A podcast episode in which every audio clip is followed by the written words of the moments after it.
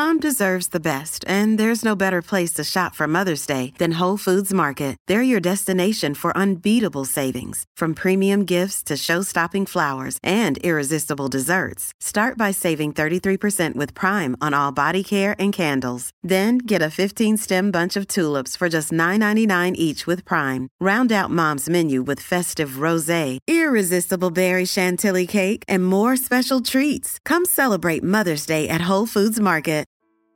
Hey there, Who Killed Amy Mihaljevic listeners. This is Bill Huffman, your host and producer. I just wanted to uh, introduce you guys to a new podcast that is uh, just being released.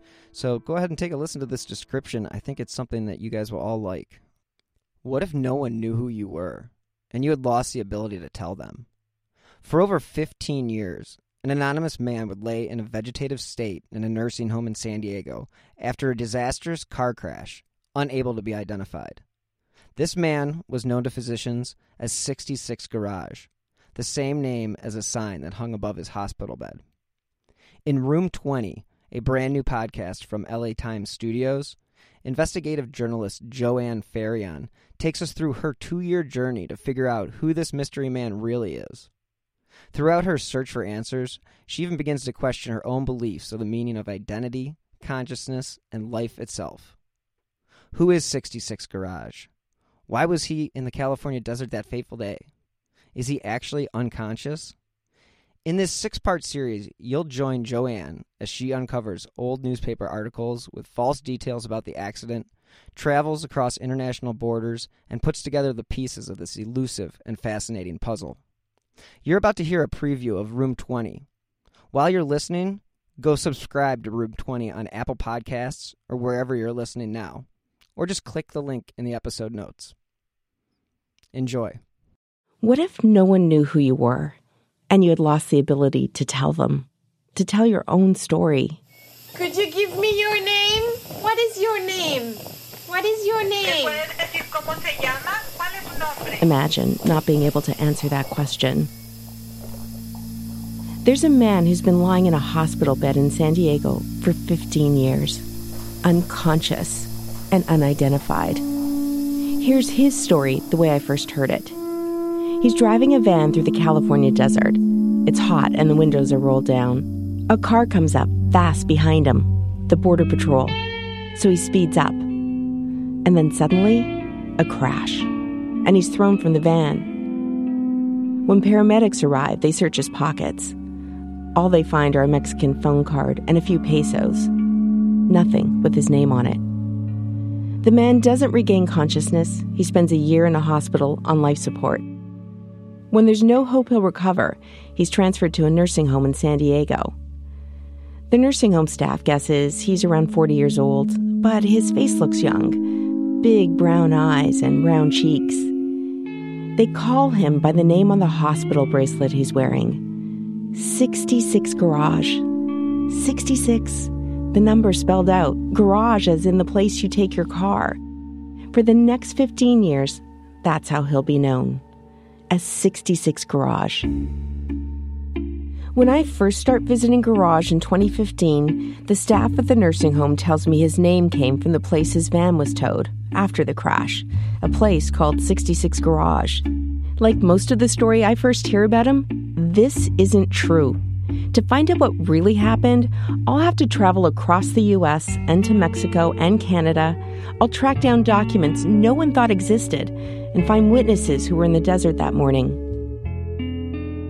I remember hearing the the cars crashing because you could hear it from my bedroom. It was early in the morning. He was face up because uh, I remember he was there was he had a reaction when I got hit the guy that was laying there was not unconscious. Eventually, Garage will be identified. But that's not where this story ends. Learning Garage's name, that's the easy part. The tough part will be figuring out why he was left lying in that bed, unidentified, for so long, and whether the person inside Garage still exists. My name is Joanne Faryon, and I'm an investigative reporter. This is Room 20, a new podcast from the LA Times studios.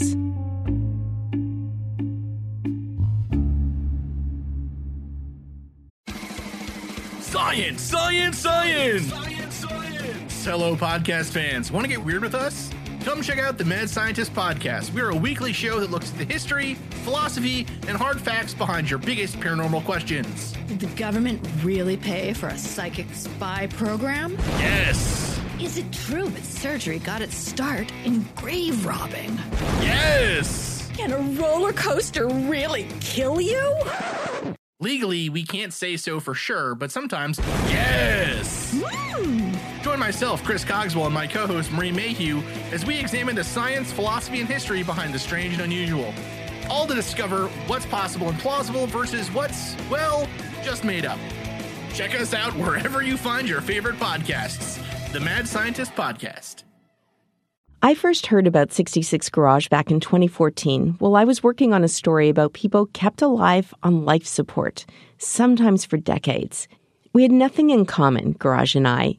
He was born in a place so foreign to the Canadian prairie where I grew up. His life was unfamiliar in every way. And yet, Garage would set me off on a new path. One Monday morning, about a year after I first meet Garage, I quit my job and leave behind a newsroom where I've worked for nearly a decade. I'm going to solve a mystery.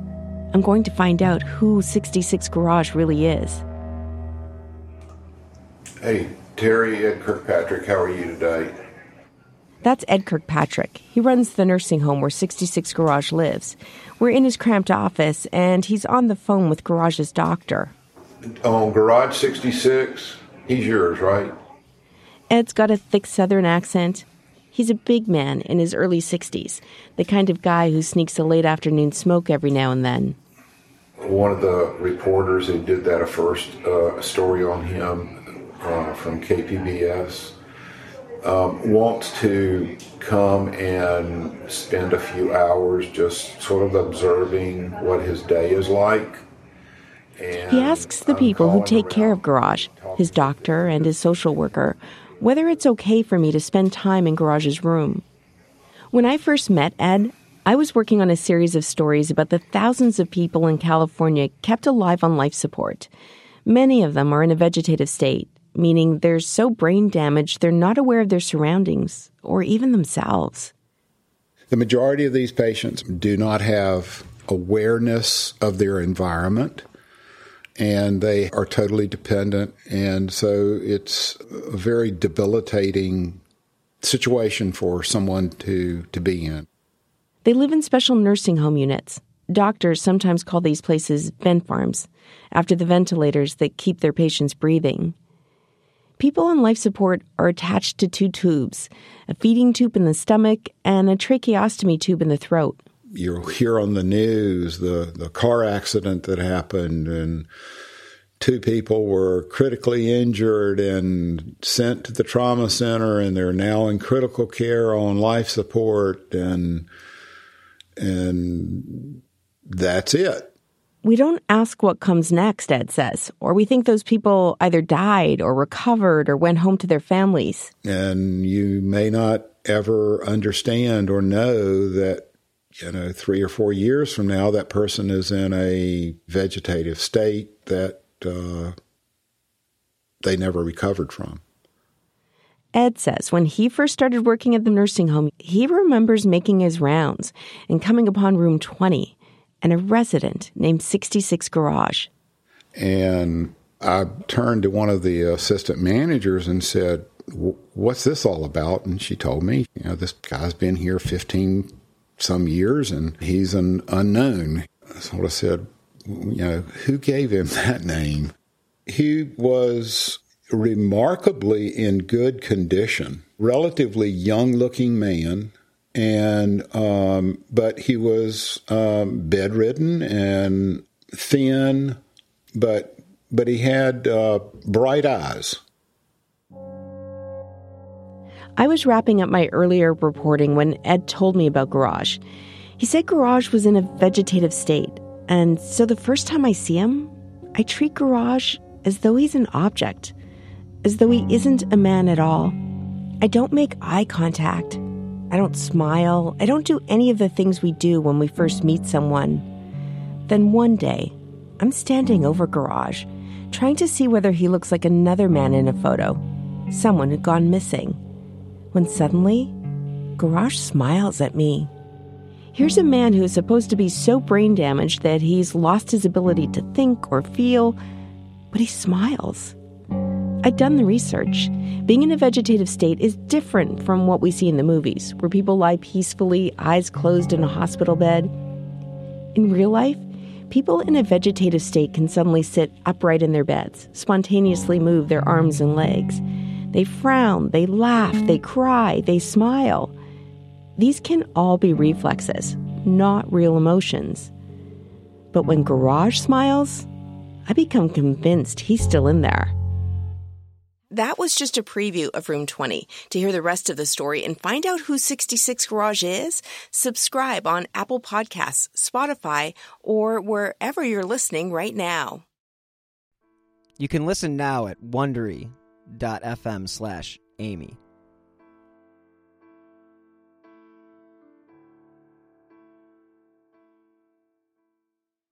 I want to take a moment to tell you about my podcast, Carol Costello Presents Blind Rage. In 1984, a woman named Phyllis Cottle was abducted in broad daylight, tortured, and left to die in a burning car in Akron, Ohio. At the time, I was a rookie reporter covering this horrific story. Since then, I've reported every kind of crime imaginable. I've been able to leave most of them at work, but not this one, the one that buried itself under my skin and stayed put. Phyllis Cottle was a badass woman, and I want to tell you her story. A production of Evergreen Podcasts and signature title of the Killer Podcast Network, you can find Carol Costello Presents Blind Rage wherever you get your podcasts. Discover more great true crime and paranormal programming at killerpodcast.com. Are you tired of seeing your teen or young adult struggle on a path that clearly isn't the right fit? Is your teenager confused about which direction to take after high school? The future of work is changing rapidly, and our kids need to know all of the options available after high school so they're empowered to make the choice that is best for them. In each episode, we explore the latest trends that are shaping the opportunities of today and tomorrow. I'm your host, Betsy Jewell, and this is the High School Hamster Wheel Podcast.